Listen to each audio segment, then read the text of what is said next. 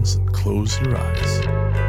It's midnight, and you're listening to The Ghost Story Guys. Welcome to The Ghost Story Guys. I'm Brennan Storr, and this is the show where we talk about spooks, specters, and all the other things watching us from the shadows beyond the campfire. Some conversations only make sense after the sun has set, and this is most definitely one.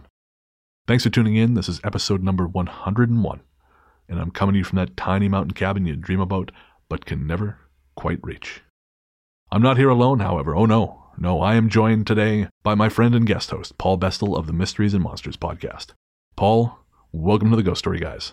Well, thank you, and thank you for the invitation. I'm delighted to be back. Always like having you on. We had you on episode 83, Riddle of the Mountains, and it was one of our most popular episodes. You're going to have to fight Kev Eustace, though, of We Need to Talk About Ghosts for the top title. I think it's kind of a punch-out between his episode, which was 72, and yours. No, we're okay. Yorkshire and Liverpool tend to get on quite well. It's a northern working class thing, so I'm sure we're all right. All right. I was worried we're going to have a War of the World style scenario where I have to lock you both in a room like Tom Cruise and Tim Hutton. So that's good. That's good. I don't want to revisit that film, thank you. Fair. Kev will actually be joining us on a future episode, so I'm looking forward to that. But first, we must address the elephant in the room. And, of course, if you've been following the show on social media, you will know that Ian Gibbs, my co-host for the first 100 episodes, is no longer part of the show. And if you want more information about that, I encourage you to check out our Patreon at patreon.com/ghoststoryguys. We put up a post there, and there's also an episode of my radio show, Largely the Truth, which I recorded just for patrons, and that goes into more detail as well. Hey, this is me breaking in after the fact. It occurred to me after the episode went public that I forgot to mention the Patreon post I'm referring to here is public. You don't have to pay to read it. The episode of Largely the Truth is only for patrons, but the actual text post, in which I talk a little bit more about the situation, that is public for everyone to read. Thanks, everyone. Now back to the show. Regardless, I wish Ian well. His book, Vancouver's Most Haunted, will be coming out this fall, and we'll give it a mention when it comes out on here as well. The rest of the team is still here. Myself, Luke, Anthony, Sarah. We are so excited for the future because we have a lot of great plans. We have so many things planned for you guys. And I know you're just going to love it. So, onward to the future. Now, Paul, on this episode, we are talking about animal ghosts, which is not a subject I had ever considered, but Anthony was the one to put this forward. And in the inimitable Paul Bestall fashion, you found an embarrassing amount of research. And embarrassing for me, not for you. Because, I'm going to be crowing about this routinely throughout the show, but your paranormal knowledge base is ludicrous. And you found some really, really brilliant stuff. Yeah, as someone that loves the paranormal in general, it's the different stories that I always sit up and take notice with. And even from being a child when I first read about the legendary Geff, or Geff, the talking mongoose from the Isle of Man in the 1930s, I've always had a real interest in animal ghosts and spirits of departed loved pets coming back to their owners. So it's a subject that's quite close to my heart, with a couple of close friends having had animal-based spiritual encounters over the years. So it's something I've often taken a real interest in because I often find them a different type of haunting, because they tend to be a more emotionally settling and reassuring kind of experience I found in my experience and most of the stories. There are some terrifying ones, of course, obviously. England's renowned for the stories and encounters of the demon-like black shucks, Brennan. But there are hundreds of stories of loved pets coming back to reassure their owners and kind of saying goodbye. So it's quite I think it's quite a nice subject because it tends to have, most of them tend to have a happy ending or leave somebody feeling emotionally enriched by the experience, I think. And considering the year we've had and frankly the month I've had, that sounds like just what the doctor ordered. Yeah. So. Yeah. It's quite interesting as well because they seem to be quite cyclical and fashionable. So you'll probably not hear about them for quite a while, and then they'll turn up. And one of the stories I've brought forward for you, for your listeners today, strangely is featured in this month's 40 Times. Oh, no kidding. The artist Geoffrey Valance, who's quite well known in certain avant-garde circles, has actually done an article about one of the stories, which involves a ghostly chicken. So it was quite odd because I'd mentioned this story to a friend before Christmas. And then when you kindly asked me to join the show today and be your guest host, it was one of the stories I thought of because I think it's a great story and it's a bit weird. And then my 14 Times arrived this morning, and it's a two-page article in there as well. So it's weird how these things happen. They always say synchronicity is a sign you're going the right direction. Mm. I like to think that that's what we're doing here. Absolutely. Well, with nude chickens and teary stories to look forward to, we're going to take a quick break and come right back with Animal Ghosts.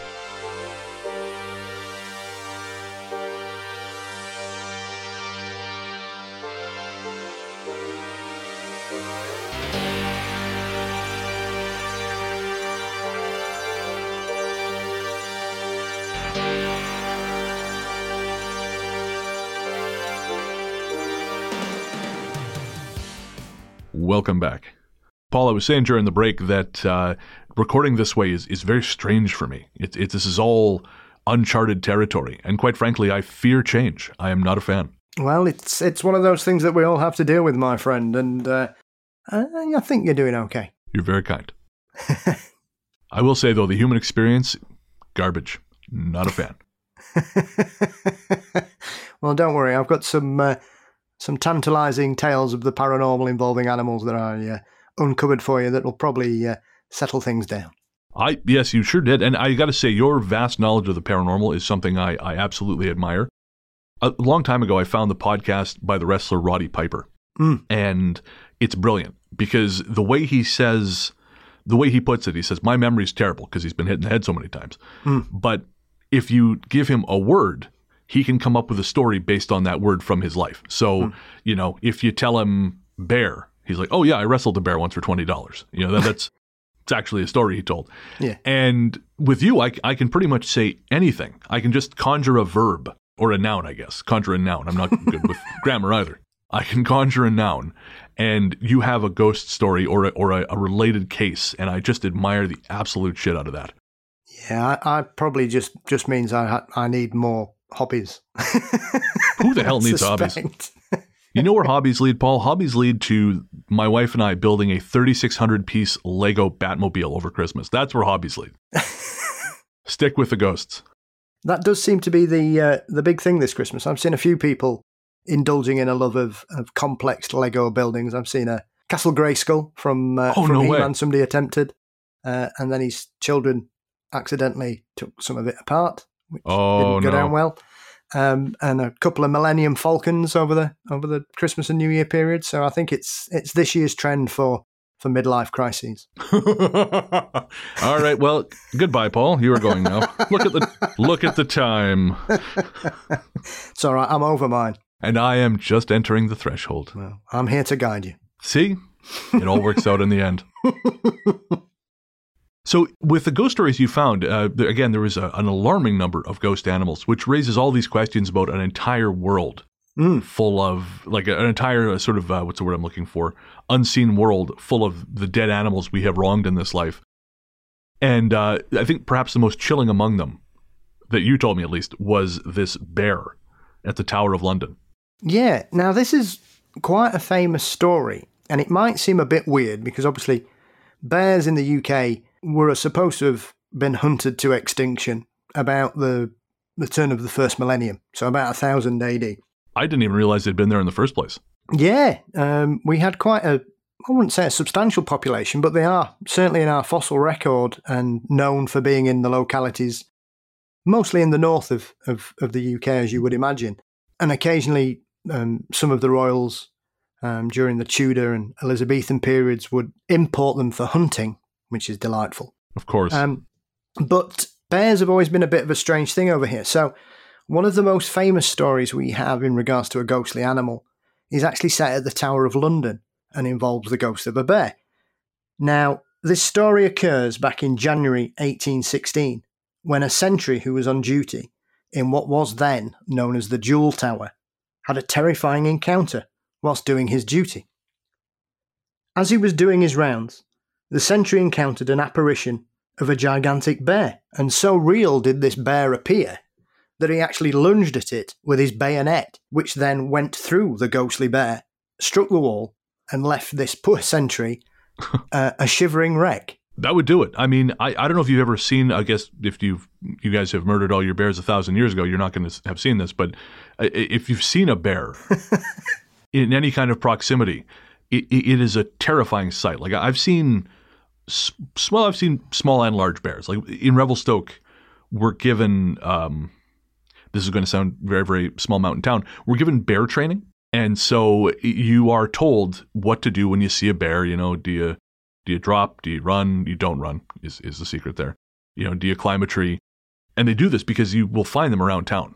Mm. You know, this is just a thing that happens. And I remember there was one time, and I may even have told the story on the show, but someone who lives in this more rural part of town, they their neighbor looked across the gap between the houses and they saw a bear in their neighbor's kitchen. And they thought, well, that's bad. I mean, you know, he's presumably not there to borrow a cup of sugar. Mm. And so his plan, his genius plan for discouraging this bear and sending it on its way was to blast an air horn through the window. Now, I don't know if you know what frightened bears do, Paul, but it ain't great. I can imagine. I can really imagine. Yeah, destruction and shitting. Is basically what happens. Destruction and shitting, which is also going to be the title of my autobiography one day. To be fair, if I was having a nice rummage in a kitchen and somebody sneaked up behind me with an air horn, I'd probably defecate as well. Okay, well. Yeah. I mean, it is a weird story as well, the ghostly bear, because the strange connection with this is that at that time, the Tower of London actually held the Royal Menagerie. So they had a zoo there. And okay. So the prime exhibit at the time was actually a bear that was given to King George III from the Hudson Bay Company as a gift, I think, for allowing them to trade out there, obviously as part of the Commonwealth.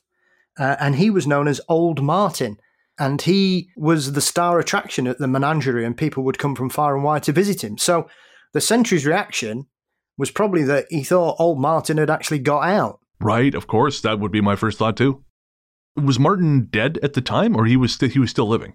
No, he was still alive. He lived. I think he was given to the king in about 1811, so it predated this encounter. Okay. And he lived because the zoo was shut down. The menagerie rather was shut down early 1830s, and then London Zoo was created, and all the animals that were part of the menagerie at the Tower of London were moved into London Zoo to become the first residents, as it were. And Martin went across there, and I think he died about 1839, so he lived to quite an age. So the only thing more frightening than a ghost bear is an astrally projecting bear. Well, it could have been that, yeah. I mean, it might have gone for a wander around the grounds. I just imagine him going around collecting grievances, kind of planning his escape. Like, all right, especially fuck that guy. Yeah. And just when the day, it's like the penguins from Madagascar, but with a lot more murder. Or he could have misunderstood what a beefeater was. Sorry. No, you're not. Coincidentally, there's actually two stories coming up where the apparition scene is actually of something that is alive, or that is still alive. Mm-hmm. So we've talked a lot on the show, and you've listened since day one, about this idea of subtle bodies. Mm. You know, this sort of the second body, and of course the occultists, you know, especially in the first half of the 20th century, they had a lot to say about that.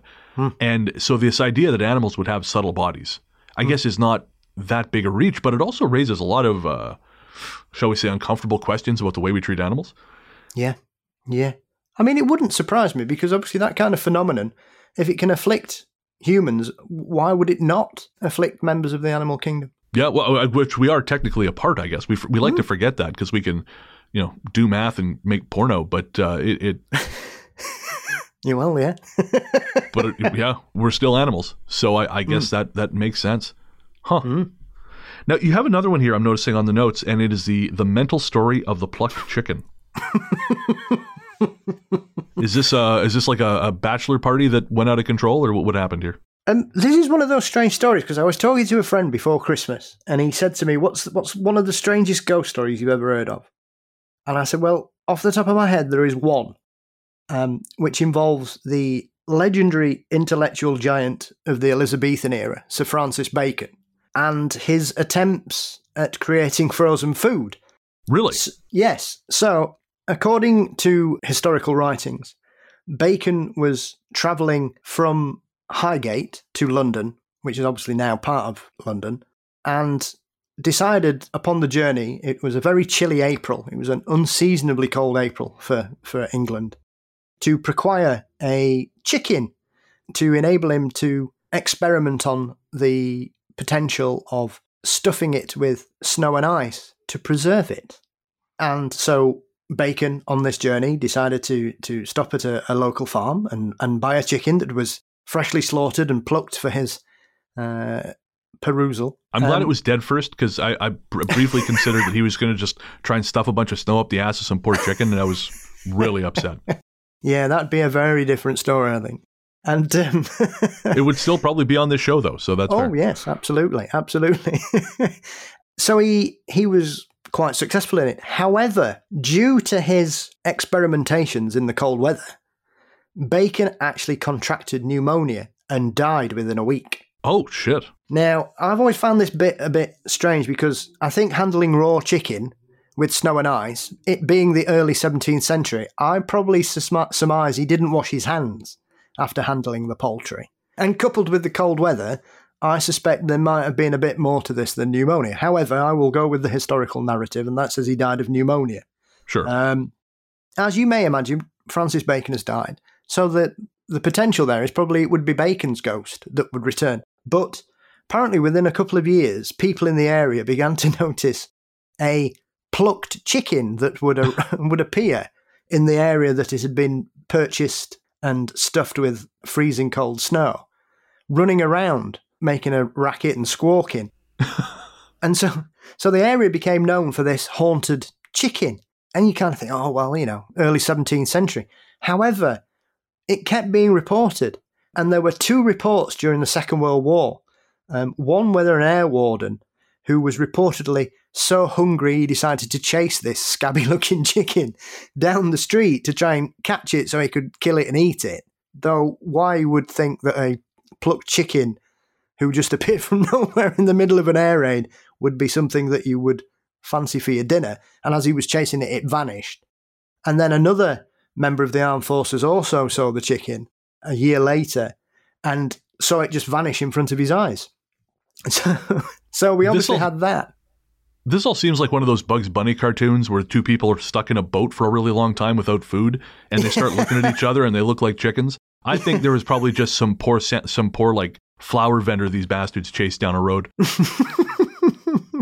Yeah, but the chicken's appetite for scaring people didn't stop there, because towards the 60s and 70s, the area became known as a bit of a lover's lane where couples would wander, because it was a very pretty square that it had now turned into. So it was the kind of place you would take a young lady for a romantic walk, I'm led to believe. And one particularly amorous couple were sat on a bench only to be disturbed as the chicken fell from above their heads and disturbed their amorous advances. I feel like disturbed is underselling it. Causing both to scream in horror and obviously regain their composure, only once again to see the chicken disappear. Now, sadly, it seems reports of this phantom chicken don't seem to be reported that often, though I suspect it's one of those apparitions that even if you did see it, would you really tell somebody that you'd seen a haunted chicken floating about, squawking at you? Well, I was just thinking that. I mean, this reminds me of that great, now I'm clearly realizing it's a documentary, Thanksgiving, about a murderous turkey. And I'm just thinking no one there wanted to tell anyone they'd seen the goddamn thing either. So I this thing could really actually be running that part of England as a ganglord. And no one would say anything, because who the hell wants to admit they're working for a chicken? It's like that Animaniacs cartoon Chicken Boo. No one wants to admit they worked for a chicken. No, that's Larry. What a card, that guy. He's so fucking crazy. Very true, yeah. And now on with the stories.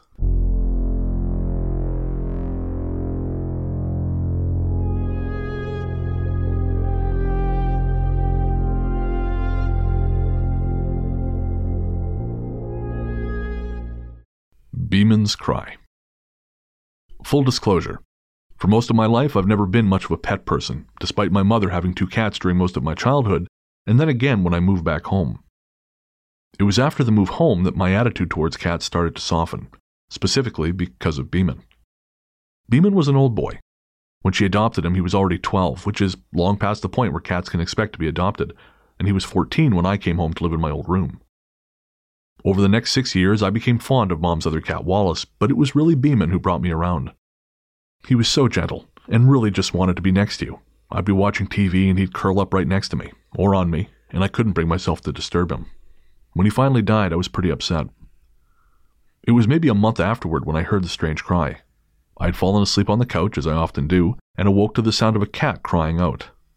There's a name for this type of cat noise, but I don't know what it is. It's not quite a whimper or whine, but in that direction, you know? Whatever you call it, it was exactly the sound Beeman used to make. It always sounded close by, but hollow, like it was being spoken through an object or tunnel. Friends who would visit in the late evening would hear it as well and try to blame the other cat, Wallace, until I showed them he was fast asleep and not making any sounds at all. Some of them were frightened by this, but I never was. I didn't exactly believe it was a ghost either, because that seemed pretty unlikely. I was curious, however, so the next night it happened, I grabbed the flashlight and absolutely scoured the house, top to bottom, to find where it was coming from. No cats on the ground, apart from the sleeping Wallace. No cats in the attic, or in the yard outside, or even in the neighbors' yards. Hell, I climbed underneath the porch and looked down there. Didn't find a thing. When I got home, it occurred to me that Beeman's ashes were in the same room where the cries can often be heard. Could that be it? Are we hearing this because Beeman is somehow connected to his ashes? Does he miss us and not want to move on? Can cats be ghosts? And that seems like a bad deal for the cat, and that bums me out hard, but I suppose, yeah, why not? As we're about to learn in this episode, cats can, in fact, be ghosts. Well, for me, if any animal's gonna be a ghost, it's gonna be a cat. How's that? They just seem to be a little bit more connected to the paranormal, don't they? We've always had a long-running tradition of cats being classed as deities or closer to God, when you look at, ancient Egypt, and then obviously cats being the familiars of witches throughout the years. So cats would always strike me as, if any animal could come back as a ghost, primarily just to get on people's nerves, it would be a cat. Yeah, that is a good point.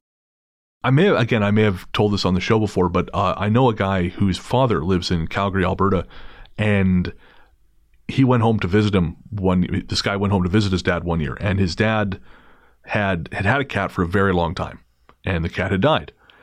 And then, as they're sitting there in the living room talking, there is this plucking at the screen door, like the cat used to do. It used to pluck at the screen door to be let back in. And so this guy looked at his dad and said, "Oh, you got a new cat?" His dad said, "Nope." Gets up, goes to the door, opens the front door, opens the screen door, closes the screen door, closes the front door, and the plucking is stopped. And his son looked at him and said, "You've got to be kidding me." And he says, Nope, he's dead, but I still have to open the door for him. I think that proves my point. It really does. Jet on the stairs. Our old Siberian husky Jet used to love sleeping down in the cellar. I couldn't tell you why, but if the door was closed, she would scratch at it until we opened it and she was able to go down there and nap, or just hang out if she wanted to be alone by herself for a while. There were a lot of us in the house, so that wasn't as crazy as it might seem. If I'd been able to hang out down there in the cellar, I would have too. One day, out of nowhere, Jet became very sick. We took her to the vet immediately, but he couldn't identify what was going on, and so she came back home with us. It would turn out to be her last night. Later, the vet would conclude that Jet had been poisoned with antifreeze, or something very much like it, but we were never able to determine where it had come from, or who had given it to her. To poison a dog intentionally is one of the worst acts of cruelty you could possibly commit, because it is a unique life that you are taking in the most painful way possible, but such is the world, I suppose. Jet spent her last night in bed in the cellar, and for years afterward, none of the other animals in the house would go near the stairs. If you carried them down there with you, they were fine, but they seemingly could no more set foot on those steps than I could the moon. Finally, One day my father and I were sitting in the living room, just down the hall from the cellar door. I don't remember what we were talking about, because the conversation ended the second we saw Jet emerge from the cellar door, walk past us in the living room, and then out through the back door. She wasn't solid or transparent, just kind of light. We never saw her again, and after that, the dogs had no problems with the cellar stairs. Oh man, if to have someone poison an animal without me knowing who it was would just drive me mad, because I'd want to put hands on whoever hurt. Like, I want to put hands on people who hurt animals generally, but especially if it's, you know, someone close to me, or if it's my pet, I would froth with rage. When I see people petting my cats outside, I get kind of tense and I just think, you motherfucker, if you hurt my cat. As an animal lover and animal owner, it is one of those things that you often worry about. And you know, I've had dogs and cats, and I remember one of my mum's dogs used to love going swimming in the local river, and he used to love it like a polar bear. And he ended up going in one particular day, and some moron had decided to smash loads of bottles in the river. Oh man. And he sliced all his paw open. I think he had to have something like 60 stitches in it. Oh, my God. And I mean, he made a full recovery, but, you know, still. It's things like that. Just, they make my... Anything to do with animal cruelty just makes my blood boil. Oh, 1,000%. A long time ago, I had a friend, and, well, I mean, we're still friends. We're not close, but we're still friends. Mm. But he had a pet goat, a mini goat. Yeah. Named Damien. Good. Yeah, good name. My middle name. Is it? Yes. This explains so much. So much to learn about you, Paul. Yep. But so Damien was this aptly named little goat, and I remember we would take this thing for walks. You know, we would take the goat for a walk around the neighborhood. Yeah. And but one day someone poisoned him with antifreeze, and I have a sneaking suspicion it may have been the mother of my friend who did it. Mm. I don't think she was fond of the goat. I don't even remember how the goat came to be. It's one of those things that just appeared one day, I think. Mm. But anyways, the goat was poisoned, and my friend was just bereft, you know. And I remember thinking even then, like, who the fuck would give what is a goat doing to you? But I guess you just can't account for some people. Yeah, yeah. A friend of mine, she's got a farm, Hannah. And they had a goat who was called Dorothy. That works too. And she was just very eccentric. I have to know what a goat does to be eccentric. Yeah. So it was like a livery yard. So there was stables and things, and you'd be pottering about. And she used to have some bottles of champagne out in one of the outhouses. I remember once being up there, and she said, "Oh God, wait, come on, there was some reason we said, go and get some champagne." So I'm in there, and I didn't realise Dorothy was just having a wander. So I got these two bottles of champagne and just turned around to be faced by this goat stood in the doorway, just giving me that strange slit-eyed look that goats give you. And I just went, "I'm just getting some champagne, Dorothy." And it just went, "Meh," and wandered off. You have been weighed in the balance and found okay. Because you're right. When goats look at you, you were looking at the fabric of eternity through those tiny little eyes. There is something, deeply unwholesome about goats. Mm. Which is not to say what happened to my friend's goat is okay. That's still not okay. But beware of goats is what we're saying. Mm. That's our message to you here at the Ghost Story Guys for 2021. Beware of goats. The herd. My wife Terry and I are nature people. We feed the birds, the deer, even the bears that come to our backyard. I know you're not supposed to, but it's fine. Yeah, this is me talking now. Don't do that. Don't feed the bears. You really shouldn't even feed the birds, but really don't feed the bears. That's a bad idea. And that's not even me being afraid of nature. Those bears will end up being habituated to humans. You don't want that, because that ends with the bear dying. Very bad. I come from Bear Town. Don't feed the bears. We also like to take pictures of the animals, and over the years have gotten some wonderful shots. Then there were the pictures of the herd. It happened in winter, when Terry and I were on our way to a late dinner in town. We lived several miles out in the country, and on the way into town we took a route we have taken often. It was dark, and the fresh snow had fallen, which always makes everything look and sound softer. About halfway to our destination, I turned to see, out the driver's side window, what looked like hundreds, if not thousands, of deer walking away from us up a hill. Neither Terry nor I had ever seen anything like it, and so we pulled over to watch. There were does, fawns, and bucks, some of them with massive antlers.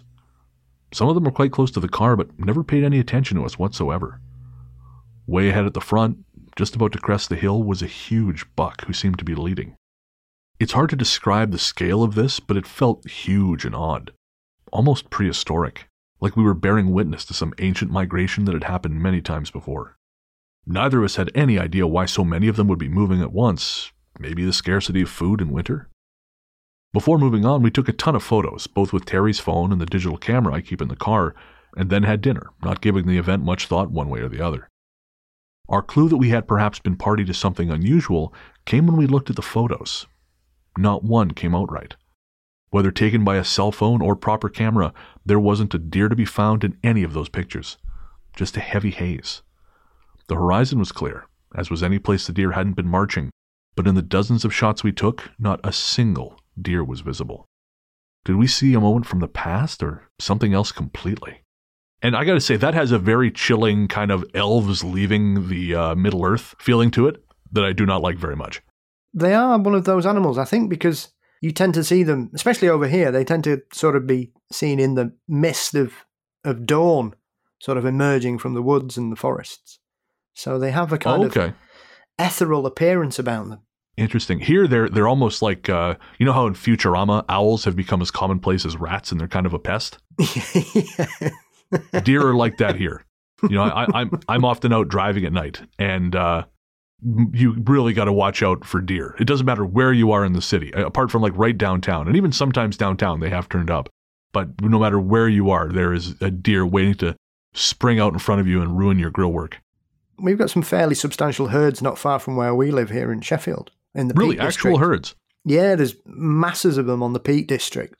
And I'm not sure if I ever told you this. I was once getting a taxi over to the airport, to Manchester Airport, because it's not that far over the Peak District. Okay. And it was about 4 a.m. in the morning, so it's pitch black, middle of nowhere, no light pollution. And the taxi driver was telling me about the other week he was coming over the peaks, and he'd seen this enormous stag. He said, it's the biggest stag I've ever seen. He said, it looked like a bus. He was that big. And you're like, yeah, okay, whatever, mate. Sure, thinking, yeah. Is it? Yeah, I'm sure you did. Yeah, absolutely. And there was a woodwose on its back, you know, riding it home. And so we're having this chat. And anyway, about 5 minutes later, he comes around this corner, and the biggest stag I have ever seen in my life is just stood in the middle of the road, snorting. You know, you can see the steam coming out of its nostrils, and it's sweating. And its antlers were just enormous. It was massive. And I just looked at the taxi driver and he went, hey, that's him. He was massive. But, I mean, if you know what I mean, if it had been on a different stretch of road, because, you know, you're travelling over there, people are doing like 60, 70 miles an hour. Oh, of course. But, yeah, he was a big old lad, he was. Man, you plow into one of those things, it is the end of you. Well, yeah, that's Volvo. Volvo test their cars with the elk test, don't they? Do they? Mm. In Sweden. What does that involve? I have to know. It's how quickly and safely the car responds to a elk running in front of you on the road. Really? Mm. How do they simulate this? Because I'm in my head, I'm imagining like an elk with like padding on it, like football pads, and he's like psyching himself up. But I'm sure that's not the case. Yeah, well, they might have a crash test elk. You know? Right. Oh, that's amazing. But, yeah, because that's why Volvos are renowned for being so super strong. You know what I mean? Everybody says if you're going to crash a car, crash a Volvo. Wow, okay. The elk test. I had no idea. Dim Sum comes home. My husband Norm and I never had kids. And so, in a lot of ways, the animals we've had over the years have been our kids. It's not the same, I know, but I feel a kind of love and care for them that I've never had towards human kids. Maybe that sounds bad, but it's the truth. Dim Sum was one of the first cats we took in. At the time, she was only a kitten, left alone, shivering out in the rain. Norm and I nursed her back to health, and she grew up to be a healthy, happy cat. She lived with us until 1999, when we had to move from Denver to Florida for Norm's job. We had taken her with us on the trip, but along the way, stopped to see my folks, and while we were there, Dim Sum took a liking to my dad. When it came time to leave, she didn't want to go and put on such a performance, biting, scratching, wailing, We decided it was best if she stayed. We figured maybe she knew something we didn't. For a year, her and my father got along wonderfully. They would send us pictures, and while it was sad to no longer have her with us, knowing she was happy and bringing him joy helped. She disappeared a year later. My parents live in the country, so it's likely a coyote or dog or something else got her. It hurts to think about, but I have to assume that's what happened. This is almost 20 years ago, and I still carry a lot of guilt for leaving her behind, only to be lost. In 2016, Norm and I returned to my hometown of Houston, Texas. We rented a duplex in Fairbanks, not far from the interstate. In addition to being noisy, the place just feels strange. The back of the house, where the bedrooms are located, is ice cold regardless of the outside temperature. This is actually a great thing in the summer. Our friends pay a fortune in air conditioning and hey, we don't have to. The really strange stuff started showing itself at night. Our last pet had passed on from old age, and because of the upcoming move, we hadn't adopted others. But one night, I still felt cat paws softly padding across the waterbed. You could feel the little miniature waves they sent out. I opened my eyes and saw nothing there. Over the next few weeks, this kept happening, and while part of me wanted to be spooked, because what do I know about ghosts? Another internal voice said just to relax, because Dim Sum was checking up on me. A while later, I told Norm, who said he'd been experiencing the same, and had also been hearing tiny little sneezes that Dim used to make. It's odd, of course, but I've gotten used to it, and found it comforting, knowing that whatever happened to her in the end, Dim Sum is okay now, and has come home. And there was another story about a familiar weight on the bed. But what was interesting about that one was that it changed shape over time. Mm. Because I didn't include it because it would have been basically that story again with a slightly different ending. But it started off as feeling almost like they described it as almost snake-like in terms of its solidity next to their legs. But over time, it seemed to take on kind of a cat shape. So it kind of, you know, began to feel as if it had individual paws and then felt a little more feline. And I was kind of fascinated by that because it makes me think of something that sort of has to like takes time to manifest almost. Maybe it takes a while for it to get the energy to appear fully. Yeah, sort of like a collection of some kind. Yeah, I have no idea because I'm used to things going the other way. You know, like when my stepfather passed. I mean, with humans obviously, but when my stepfather passed, my mother would feel him next to her in bed sometimes, but over time, and she found it very comforting, but then over time, it began to feel less and less like him. Mm. And then it eventually stopped completely. And that's usually sort of the procession I expect is that, you know, as someone separates from, you know, from life, from the physical body and kind of becomes a more primal version of themselves. You know, we know them less and less. So it's interesting that a cat would kind of go the other way. You know, maybe it starts off primal and then has to kind of collects itself and then becomes some sort of like fifth dimensional super genius laying by your legs. Who knows? Now, I'm one of those people that I always try and be balanced when it comes to the paranormal. But I had a very similar sort of reaction because I had a beloved terrier that I lost 3.5 years ago. And in the beginning of 2018, I was seriously unwell with my mental health. And as I began my recovery, a couple of days after I'd started being dosed up with numerous antidepressants to kind of pull me from the gutter, I remember laying in bed and still feeling a bit vulnerable, but, you know, seeing a light at the end of the tunnel finally for the first time in years. And I remember sort of that sort of drifting away, and as I was drifting away, I just had the sensation of my old dog, because he always used to jump onto the bed and get snuggled up next to me and sort of rub his back into me so he was comfortable. And it only lasted sort of 4 or 5 seconds, but from that point I just felt fabulous, really, really fabulous. And it was the first time since I'd lost him that I was able to kind of not think about him and be on the verge of tears. And it was a very emotionally positive moment for both me and my recovery. That's lovely. I have nothing smartassy to say to that at all. That's just nice. That was the feeling. It just made me feel really, really nice. And after that, life started getting a lot better. Davy Jones' locker. All right, so this is a hard one to believe. I'm going to cop to that right off the bat, so please know that I know, but I have to tell the story and at least ask the question. You take it from there. My work is in antiquities, so you often find yourself in strange and unusual places. That means when your life blows up, as mine did recently, you have your pick of places to hide. Me, I chose Buenos Aires, Argentina. The thing about blowing up your life is that unless you've done it with someone in mind, and they're amenable to relocating with you, you get to feeling lonely.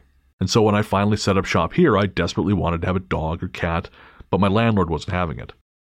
Finally, I decided to get fish, because even with all the apparatus required to keep them alive, they make less noise than most kettles. For a few months, the fish and I got along, dare I say it, swimmingly? All right, that's fine. I'll dub a laugh track in later. Fuck you too. Then one morning I came out of my bedroom to find that both fish had somehow died in the night. I don't know what happened, but their bodies were wedged in the little bubbling treasure chest at the bottom of the tank, which they had previously seemed to enjoy so much. I was upset. After all, they were still the closest friends I had in all of Argentina, and so I made sure to bury them somewhere special, in a little park just outside of the Recoleta Cemetery. For a few weeks I was without fish, but eventually the loneliness won out, and so I cleaned everything, prepped the water, and picked up two more friends. Since the first two had been such fans of the treasure chest, I figured I'd keep it, giving it a thorough clean as well before returning it to the tank.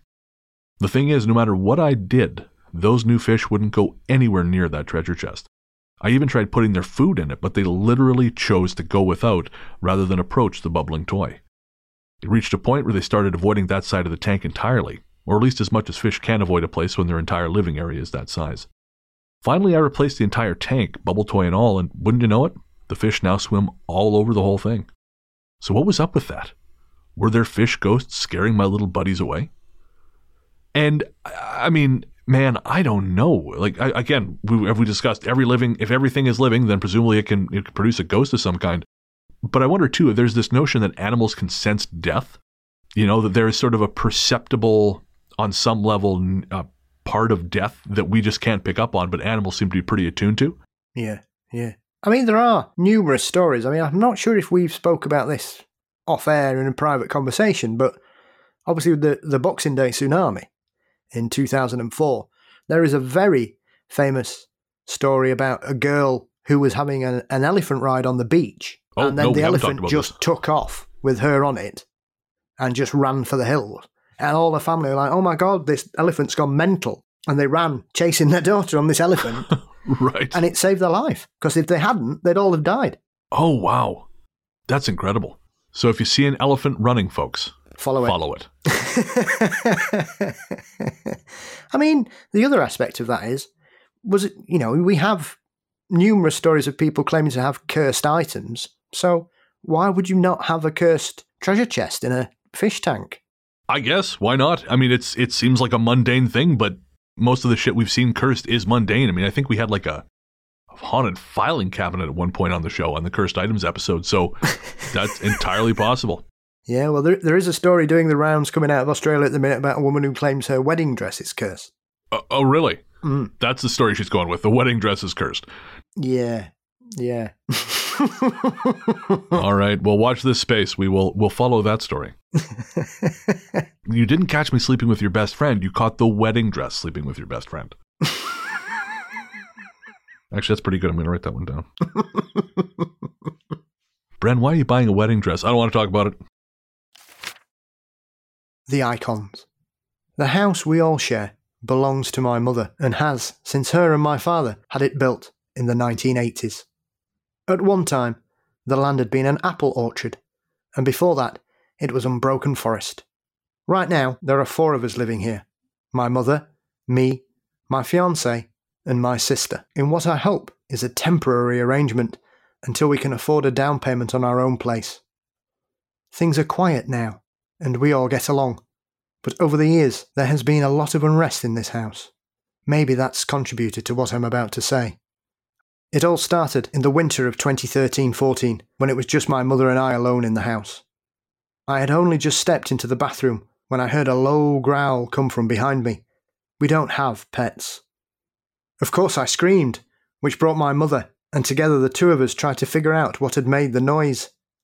She eventually wrote it off to a vacuum in the other room, tipping over and scraping against the wall. The very idea seemed comical, but I didn't want to think about it any longer than necessary, so I agreed, and after a week or so, I forgot about it. During the following summer, my fiancé and I went out hiking in the woods and managed to get ourselves lost. Thankfully, we were able to find our way back to the road and hitch a ride with a lovely, if intense, woman. The woman's car was crammed to the top with religious stuff, icons, hymnals, and Bibles, and I recall her saying that she worked for a Catholic diocese. As she was dropping us off, she handed me a statue of Jesus holding a lamb. She said it was a garage sale find that she had never quite known what to do with, but now, having met us, she knew it had always been intended to be passed along. When a nice, if overly religious woman gives you a gift, you take it. And really, I thought the whole thing was quite sweet, so I brought the statue home with us and placed it in the kitchen window. The next day, my mother and I were having a chat in the kitchen when we both heard a loud, frightening growl come from the air between us. That one shook both of us. Mum, I think, had forgotten about my earlier experience because she pinned this particular fright on the statue, which she said was creeping her out. Blaming the statue seemed a lot more palatable than entertaining other options, so even though I knew the growls predated its arrival, outside it went. My sister, who is an atheist and at the time considered everything paranormal to be total bunk, said we were both being stupid and didn't want to talk about it any further. Later, though, she came to me and said that on her trip to Ireland, she had purchased a small glass window image of the Virgin Mary to hang up in her room. Once she did, the nightmares began, and it soon frightened her to even look at the icon. So away it went, and with it, the nightmares. To say this shocked me is an understatement, especially when she followed it up by suggesting that perhaps the statue hadn't been carrying anything with it at all, but instead pissed off something that was already there. And I really think that's the case here, because as the person in the story even mentioned, yeah, the issue was there long before, or not long, it was there before the statue's arrival. And it's almost like at this point, whatever, we'll call it a demon, even though I don't really believe in that, but, you know, the demon already got them on side. He's like, no, fuck that statue business. You don't want that here. No. Get out. Yeah, you like being haunted. This is cool. Get rid of the statue. Well, it seemed quite a pleasantly mannered demon, if it was such a thing, because obviously it had behaved itself, other than as a thing about girls in bathrooms and the Virgin Mary holding a lamb, or Jesus holding a lamb. I mean, we've all been there. The doubles. Twice in my life I've seen doubles of my cats, and I don't have an explanation for either occasion. Maybe you can help. The first time happened maybe 10 years ago, when I was laying in bed watching TV, tired but not yet asleep. A flash of white in my peripheral vision made me turn away from the Friends rerun I was watching to see my cat Percy standing on the edge of my bed. He wasn't a small cat, and usually I feel him jumping on the bed, so I was surprised to see him, and the longer I looked, the more something felt off. It took a minute, but I finally realized what it was. His front paws were on the bed, but his back paws were just not there. Once I'd figured it out, he began to fade away. As I always do when paranormal things happen, I pinched myself to see if I was awake, and sure enough I was, so I was left to wrestle with the implications of what I'd seen. Now is also a good time to point out that Percy was alive and well at the time this happened. It was about a year later the next time it happened, and again I was laying in bed.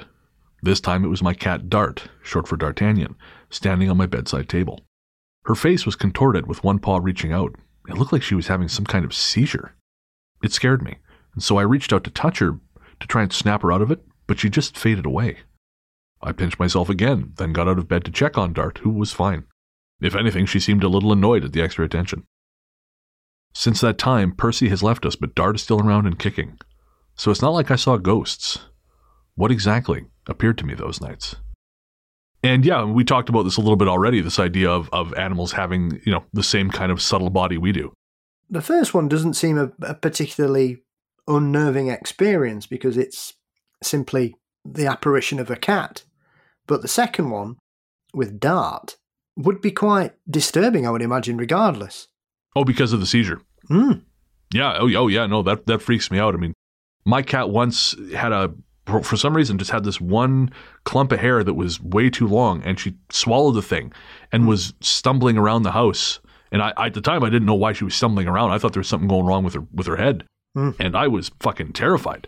And, you know, when I finally just was able to pull the clump of hair out and snip it off, I was so relieved. So I can't imagine seeing that and thinking, Jesus, what is going on? And then it disappears on top of that. Yeah. Well, one of our cats is a black cat called Pixie, obviously. And when he gets a fur ball, he decides to just spread out on the floor. So all his legs are spread out like he's been flattened. Right. And he just lays on the floor going, for about half an hour. Oh, man. Which is terrifying. The first time I ever saw it, I was like, oh my God, he's going to die. And Julie's like, no, he does that all the time. And I'll just give him a rub his back and stuff. It's like your mate after he's come home from the pub, just rub his back and let him get it out of his system and you'll be fine in the end. Yeah. And then he just goes, ah, ah, and then he just licks his lips, stands up and walks off. Also, just like my friends after the bar, so know that. Yeah. Got a few friends like that myself. Wonderland. Not everyone can handle being a night watchman. It messes with your sleep schedule, can screw up relationships, and it can play hell with your weight if you're not careful. But I love it. I don't want to say where I work now, but my favourite job was patrolling Wonderland Greyhound Park in Revere, Massachusetts. The place closed in 2010 after a statewide ban on dog racing, but before that it had been open since 1935. Wonderland was a big old place with a lot of history and even more ground to patrol for layabouts, roustabouts, hangers-on, bums and thieves. You heard the odd unexplained noise, but in a place that big and old, it was easy to write off as either the building settling or something outside. Even if I couldn't write it off, I'm a big guy who doesn't scare easy, so it takes a lot more than bumps in the night to scare me. There are a couple of experiences I couldn't explain then or now though, and while they're not scary, they have left me puzzled. The first happened upstairs, as I was entering the nightclub. It was pitch black up there, but my eyes had gotten pretty good in the dark, so I hadn't even bothered with my flashlight before unlocking the door. Inside it was somehow even darker, and I was just about to set foot on the parquet dance floor when suddenly a white light appeared in front of me, flying slowly in the opposite direction. It happened so quickly, so I can't say for certain what shape it was, but it seemed to be about the size of a nickel and glowed for about 2 seconds, 5 feet off the ground at chest level. It vanished almost as quickly as it'd come, and once it was gone, I said out loud, "What the hell just happened?" Well, okay, maybe I didn't say hell. It took me a good 5 minutes of standing there in that pitch blackness to get my head around what I'd just seen, after which I spent another few looking for it. It couldn't have been a firefly, as it was 20 degrees outside, and the doors were more often than not sealed. My heart was racing, but I had to finish the rounds, because my boss was a real hard-ass who got cranky if you didn't do the whole route. Nothing else out of the ordinary happened on that shift, and I didn't see the light again. The dance floor was the site of my next experience as well. Yet another patrol on yet another dark night, and this time I heard people talking. Typically, if you have to escort someone off the property, they're solo. Groups of people were very unusual, so I started quietly making my way towards the sound, which seemed to be coming from the bar. It was definitely people having a conversation, with other ambient sound behind it.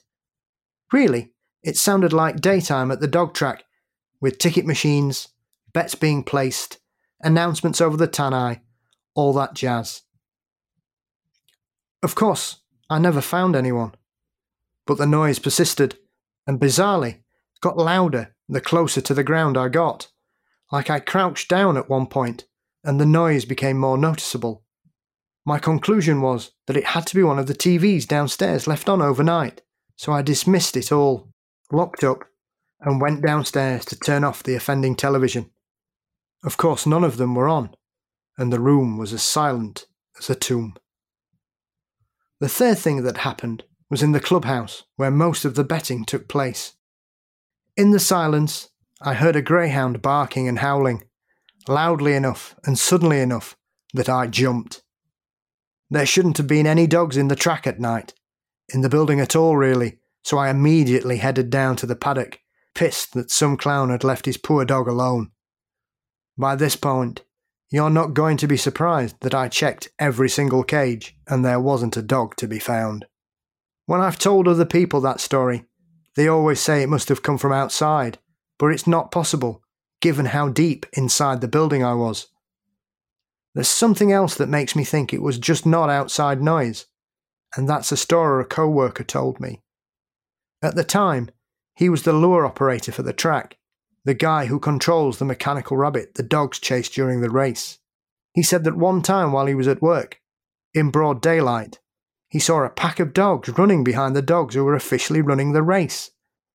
He kind of freaked out, because he maybe thought they had gotten loose and jumped onto the track, but then the moment they crossed the finish line, they disappeared. He said that thousands of dogs have come through here since 1935, and not all of them made it out. Is it so strange to think that some of them might stick around?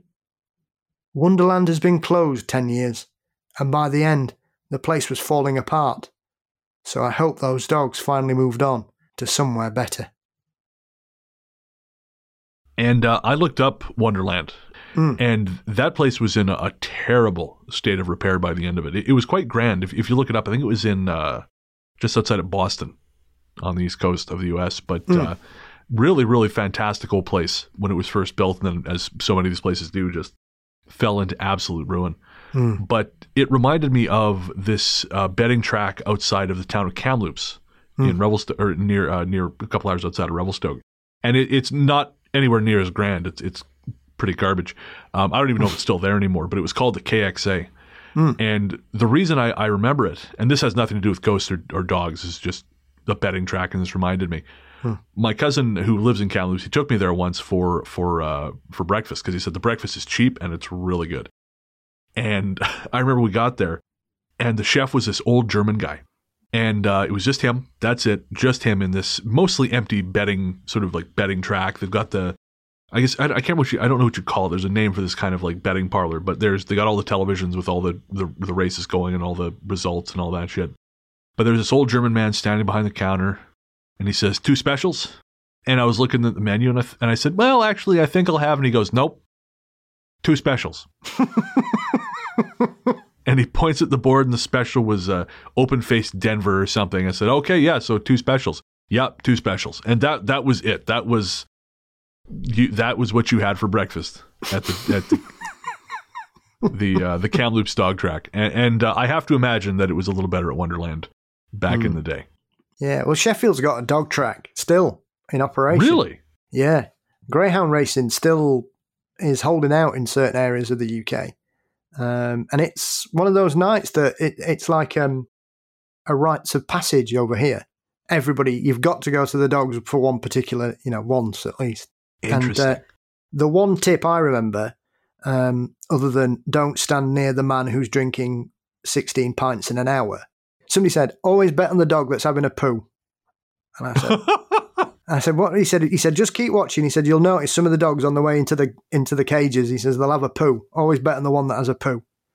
And and I think I did it 3 times, and one of them won. So I learnt that having a poo before a race, there's no sort of guarantee that dog might win.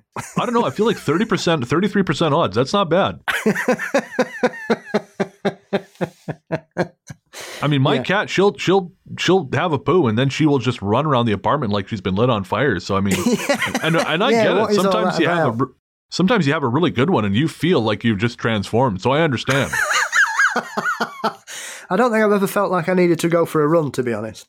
Well, no, I've never felt like that in my entire life. That's not my dog. That's not my dog. That's not my dog. Oh, well. Either way. One night in the fall of 2003, I was awoken from a peaceful sleep by just about the most horrid noise you can imagine, one I immediately recognized as being produced by my cat Atticus. Addie only makes that noise when something is wrong, so I hopped out of bed to figure out what was going wrong at this ungodly hour.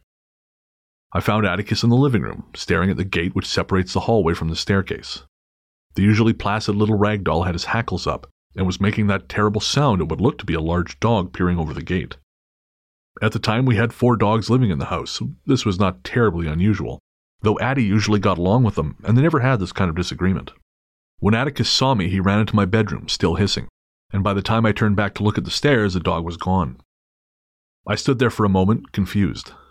Our dogs were on the big side, but this one had seemed unusually large, and when I went to check on our guys, they were all asleep and apparently unaware of the drama that had been playing itself out a moment ago. My younger sister had been sleeping on the sofa downstairs and was awake when I went down to check. "What was all that noise?" she asked. "Atticus," I said. "He was giving one of the dog shit." "Which one?" she asked. I shook my head. "They're all asleep. I don't know." She gave me a look. Neither of us knew what to say, so she just said goodnight, pulled the blanket over herself, and went to sleep. For my part, I was deeply confused and went back upstairs, wondering if I had just seen a ghost dog, or something else. The question kept me up most of the night. The Bat. When I was 11 or 12 years old, I saw something that I still can't explain.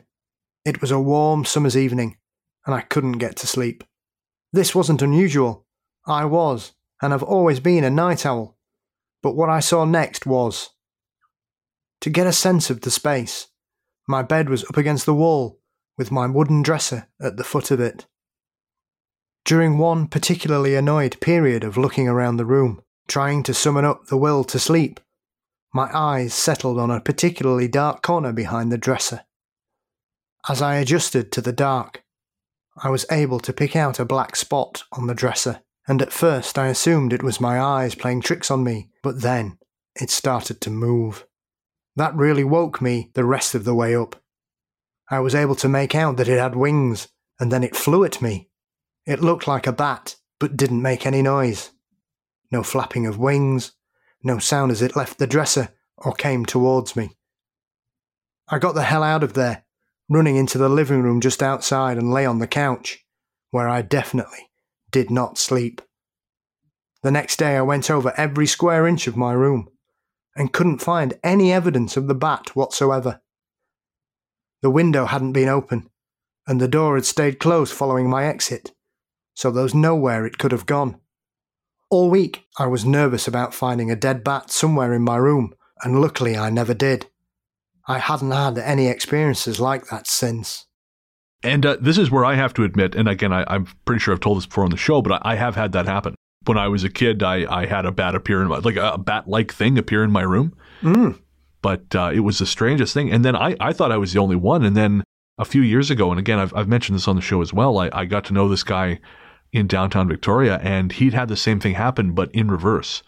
He had been an addict, and he was struggling. He was going through a very, very difficult time in his life, and he was struggling with sort of the desire to relapse. Yeah, and he's not a particularly religious person, but he still went into a church, because that's all he knew, to pray. And he just said, you know, please, I can't, I don't want to relapse. I don't want this to happen. I need to get through this. And he saw this black bat, black bat-like thing fly out of his chest, and it disappeared after it got about arm's length away. But I hadn't told him that story about me. He had just offered this on his own. And it was sort of the first confirmation I'd had that was actually a thing that people experience. But it sounds like whoever this person was got a hell of a lot luckier than we did, because it didn't actually touch them. It sounds like he managed to just get out of there. Yeah. How was the gentleman that mentioned it? Did he relapse afterwards, or did he find it easier to fight it off? He found it easier to fight it off. He didn't have, as I understand it, he didn't relapse. Well, maybe it was some kind of spiritual manifestation of his addiction leaving him. Well, I wondered that, you know. I mean, we called the very first episode of last year, I think it was, This Present Darkness. And that's, I don't know if you've read it, but that's the title of a book by a guy, by an author named Frank Peretti. And it's a fiction novel. It's a very, very Christian fiction novel, but it's about this war, of course, between the forces of good and evil. But the idea is in there is that addiction and these kinds of things are like they're demons causing these things, you know, and that's sort of what's producing this urge in you. And I'm not a big fan of that. I mean, people who listen to the show kind of know my feelings about the subject in general. But at the same time, I do kind of wonder if there can be these external factors operating on people who are suffering from addiction and other forms of mental health distress, you know? Yeah, I mean, it is that kind of situation that I've heard of, and people have kind of created this kind of manifestation of their battle, be it, you know, whichever facet of their life an addiction or an illness is affecting, be it mental or, you know, or drugs related or alcohol related. And I think for some people they find it easier to deal with if it has some kind of physicality to it, rather than it just being a mind over matter situation. Oh, okay. I don't know. I mean, maybe he wanted it so much that he created this to give him that realization and that visualization of his struggle, and by throwing it away, whether he meant to do it or not, it made it easier for him to deal with that fight because he'd visualized it leaving him, this evil. Oh, that's fascinating. That is a fascinating possibility, yeah. Interesting. Well, again, if anyone else has had experiences like that, we'd love to hear it. Shoot me a message at ghoststoryguys@gmail.com and let me know, because, again, this kind of thing, because I've had that personal experience, fascinates me. And I would love to know what mine were. Actually, that's not true. I think I know. I think if it was anything, I think those were physical manifestations of depression, because that's that. From that point forward, my personality changed. Mm. And I went from being sort of like the class, I won't say class clown, but very much like a class goof, to very moody, very sullen, very sad, what's the word I'm looking for? Very reserved person, very reserved child. Mm. So interesting. But yeah. Well, yeah, because a lot of people tend to call depression the black dog. Oh, I haven't actually heard that expression. It's a very common term here in the UK that people call depression the black dog. So the black dog's on my shoulder, or the black dog's on my bed, is basically people using that term to realization of their depression. So they call it the black dog. Interesting. Well, I am well acquainted with the black dog then. I just didn't know its proper name. Mm. Don't be afraid. In my life, I've had only one paranormal experience, and I kind of feel like I blew it. Let me explain. My cat Lily was the love of my life. I don't even care how that sounds. I love that cat so goddamn much it hurt. At the time, I was living in Southern California and had just gone through a bad breakup with someone who everyone loved, because the face they presented to the world was very different than the one they wore in private. In time, everyone saw what I had seen all those years, but I was lonely a long time before that happened. And until she got sick, Lily was there for me. The sickness was feline infectious peritonitis, and there was no choice but to put her to sleep. I still don't like to talk about the event itself, but please know it broke my heart. The day afterward, I walked into my room and I saw Lily's white-tipped black tail hanging down from behind the curtains, as though she were sitting there on the windowsill the way she used to. Some people who have heard this story tell me it was my imagination, but I know exactly what it was I saw. I know this because this is when I fucked up. I started to panic. My heartbeat sped up, I started crying, and fled the room like a maniac. To this day, I don't know why I was so frightened. Maybe I thought if I stuck around, I'd see a full-on ghost instead of just a tail, but even now I struggle to think why that would be so bad. It never happened again. If it really was Lily's spirit, I don't think she was trying to frighten me. I think she'd come to say goodbye, and because of my fear, I missed that opportunity. Don't be like me. If you have a chance to see something you don't understand or expect, face it with curiosity rather than fear. I'd hate for you to miss out the way I have. We'll be right back.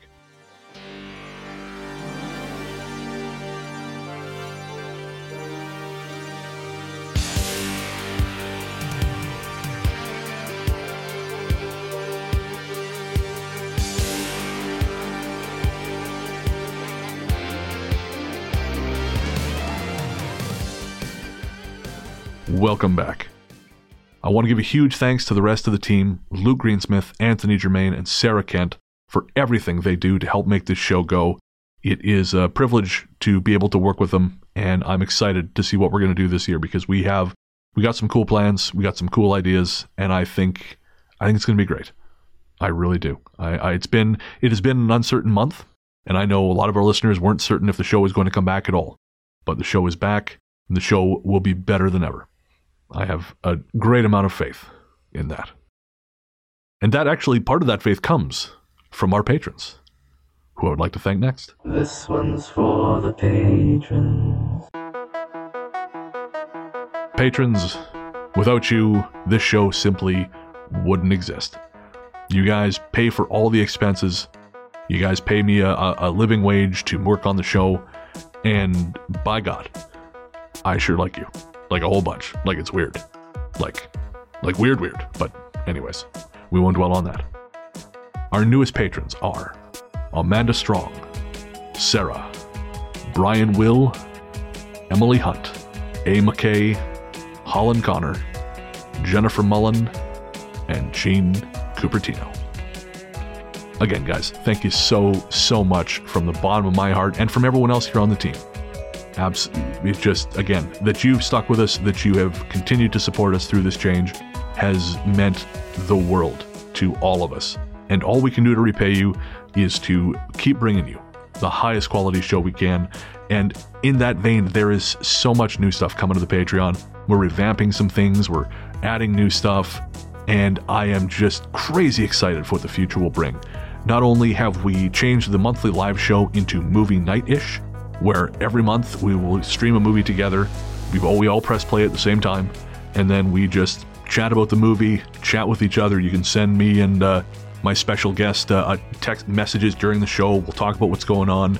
This month, our special guest is indeed the man himself, Paul Bestall of Mysteries and Monsters. And I'm very excited for that. We've also added the Sunken Library, which is a place for all kinds of cool stuff that just doesn't fit into the main show anymore. So coming up this month, carrying on the animal ghost theme, we're going to have 2 Sunken Library episodes, both of which are crazy stories about animal ghosts, or in one case, an animal astral projection on the moon. It's wild. I can't wait to get it recorded. There's so much good stuff. And then, of course, you've also got our physical rewards. You've got stickers, exclusive art cards with my night photography, and so much more. You can check all of that out at patreon.com/ghoststoryguys. If you want to get in touch, and I encourage you to, I love reading your emails, and it's nice knowing you guys are out there. We've had a lot of great messages, again, over the last month from people. You can reach us at ghoststoryguys@gmail.com, and though Sarah will reply to some of your messages, I read everything that comes in, so please know that. Sarah just helps me out with some of the workload in terms of, it's hard to reply to everything, and Sarah helps with that, but I do read every message that comes in, and again, that's ghoststoryguys@gmail.com for your comments, questions, and gentle criticisms. And if you have a story or a comment for the show, but you don't want to type, you can always call the Ghost Line. There's something strange in your neighborhood. We're gonna call Ghost Line. Call 1-888-588-6920. That's 1-888-588-6920. 1-888-588-6920 is a number to call. That's a toll-free number anywhere in North America. If you're outside of North America but you want to send a message in for the Ghost Line, you can still do that. Just record it as a voice message on your phone and email it to ghoststoryguys@gmail.com with the subject heading Ghost Line. And if you don't want to talk, you can text to 925-553-4789. Those messages, those calls, those will be played on the mini-shows. The mini-shows will not start up again until February. We're kind of slowly getting back into the process of making the show, but they are coming back, and I'm very excited to get those going too. Also, a feature of this show used to be that we would have featured artists in the episodes. We would play a song from someone and split it through the breaks, and we've actually had a couple people write us and ask about featuring their music. And so what we're going to do is, once the mini-shows start back up, that is where we'll be featuring the artist's song. So if you got a band and you're looking for some exposure, shoot me a message. Again, ghoststoryguys@gmail.com. Let's talk. And maybe we can play your track in one of the upcoming mini-shows. You can also find us on Facebook at facebook.com/ghoststoryguys, Instagram at instagram.com/theghoststoryguys, and Twitter at twitter.com/ghoststoryguys. I'm also on Twitter and Instagram at largelythetruth. And I'm going to bring back our long-suffering guest here. He has been patiently waiting while I do my babble. That is, of course, the great Paul Bestall from Mysteries and Monsters. And Paul, first off, thank you for being here. You have made this a hell of a lot less weird than I thought it was going to be. So that's very, very welcome. Well, thank you for inviting me back, and thanks for having me. And where can folks find you on the internet? Well, you can find us under Mysteries and Monsters, wherever you can download or listen to podcasts. We are on all social media platforms. So we're on Facebook, Twitter, Instagram, and YouTube as well. And you can also get in touch by dropping us an email at mysteriesandmonsters@gmail.com too. Make sure you listen to Mysteries and Monsters. It's a brilliant show, and you will learn a shitload about the paranormal. Yeah, no, we've got some good spooky episodes coming up. So I've got a couple of paranormal episodes coming up with Kitsy Duncan from the Oddity Files, and the British ghost author Ruth Roper Wilde is returning. She's got a new book come out just before Christmas, so she's coming back to talk through that with me as well. So yeah, we've got some good shows and a few Bigfoot things and some ufology and stuff. So yeah, some interesting shows coming up. Fantastic. If you want to pick up some Ghost Story Guys merch, head on over to our website at ghoststoryguys.com. You can find links there to our Redbubble, TeePublic, and Big Cartel stores, and that covers the range from t-shirts to mugs to signed copies of my book, A Strange Little Place, available everywhere fine books are sold. Our theme song, Radio, Into the Darkness We Go, is composed and performed by Peter of Pizanta Music. You can find more from him by searching for Pizanta Music wherever you stream your tunes. Our story's theme is The Future Belongs to Them Now by Hexagram. You can find more of their music on streaming platforms everywhere. That's Hexagram with 2 X's, not 3. And finally, all other music and sound effects on this episode are provided courtesy of Epidemic Sound. If you're looking for PodSafe music or sound effects for your next project, head on over to epidemicsound.com to check them out. I guess that's going to do it. We'll be back in 2 weeks with another show. And until then, into the darkness we go.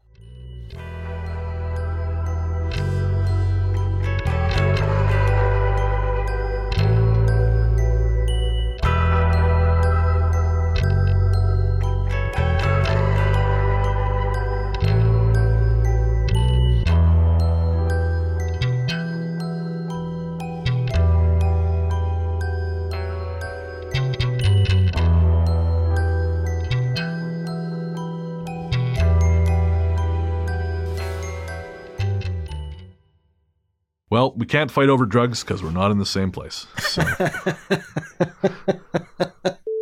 ultra macho nature of the Ghost Story Guys. The Ghost Story Bros. Exactly. It's all the molten sexuality being pumped through these microphones. Like listening to Joe Rogan and Alex Jones. Okay, you take that back. I will fight you. I will put on a KN95, fly my ass over there and beat your ass. We're still... I was going to say despite all the rage, but I'm not going to do that to you. But it's still a wonderful film and easily the best of the myriad of films that were made on it. I mean, that's not saying much. That's like saying, do you like this bundle of roses or do you like this selection of camel shit? So, how dare you suggest that I have human emotions? Other than that, I mean, if I eat anywhere, there's a breakfast place around the corner, and they have an outside table, and I don't care how fucking cold it is. I eat out there. I'm like, you sure you want to sit out here? I brought my big coat. Don't worry about it. That's right. And sing. Julie just says, Paul, sit down and watch the movie, honey. Yeah. It's like one of those. Well, it's like those old cliche things. Let's just do the show right here. Yeah, exactly. Oh dear. Now we're both singing. That's bad, Paul. That's dangerous. Yeah. I remember the first time I saw Ghostbusters, and there's that bit at the beginning where Bill Murray's talking to Dan Aykroyd about him getting kicked out of the university, and he starts singing. And I can still remember to this day, there was a cold shiver ran up my back, and I thought, oh my God, this isn't a musical, is it? And then thankfully it wasn't. Not that I'm quite a soft spot for musicals, but I didn't want to see a ghostly musical. I want to see a film about ghosts. Yeah, that would have been deeply disappointing if the whole thing had just been, Gozer, Gozer, Gozer, why won't you go away? Yeah, no, that would have been bad. She's floating above the bed and barking like a dog. Yeah. No. Oh, God, you get me started. This is bad. This is really dangerous. He's the Stay Puft Marshmallow Man. Yeah. Boom, no, boom, boom, boom. It's all bass. Oh, yeah, no, this is dangerous. Dangerous stuff. BetMGM has an unreal deal for sports fans in Virginia. Turn $5 into $150 instantly when you place your first wager at BetMGM. Simply download the BetMGM app and sign up using code Champion150. Then, place a $5 wager on any sport. You'll receive $150 in bonus bets, regardless of your wager's outcome. And if you think the fun stops there, the King of Sportsbooks has plenty of surprises in store. Check out daily promotions, same game parlays, live bets, and so much more. Download the app in Virginia today and get $150 in bonus bets instantly from your first wager, only at BetMGM. BetMGM and GameSense remind you to play responsibly. See BetMGM.com for terms. 21 plus only. Virginia only. New customer offer. Subject to eligibility requirements. Rewards are non-withdrawable bonus bets that expire in 7 days. Please gamble responsibly. Gambling problem? Call 1-800-GAMBLER. Promotional offer not available in Washington, D.C.